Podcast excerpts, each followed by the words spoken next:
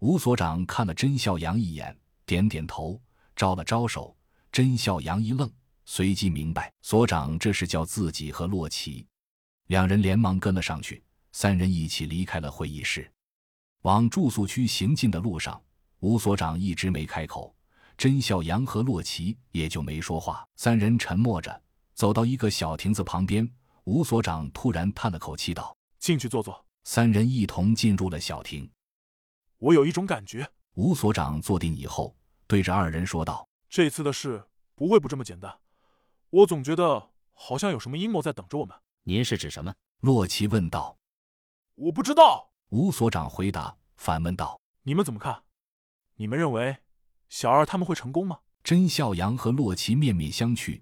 所长这么没有信心吗？那为什么要派二姐去试探？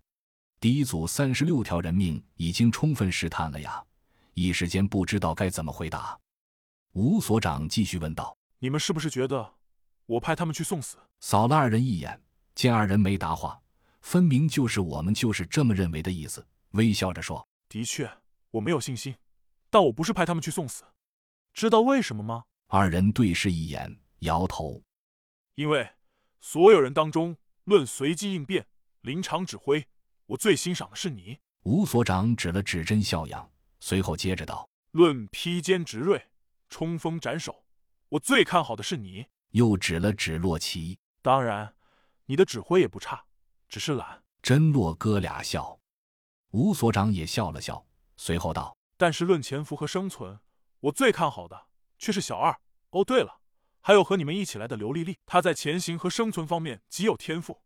我认为除了小二，全基地无人能出其右。”甄笑阳和洛奇惊奇的对视了一眼，一段时间不见，刘丽丽已经成长的如此迅速，到了这样高的境界了吗？我不开玩笑。你们知道的，吴所长说道。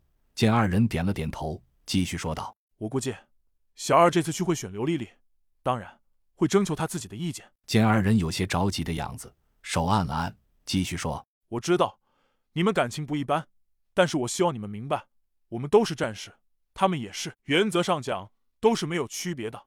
病毒也好，丧尸也罢，不会区分你是男是女。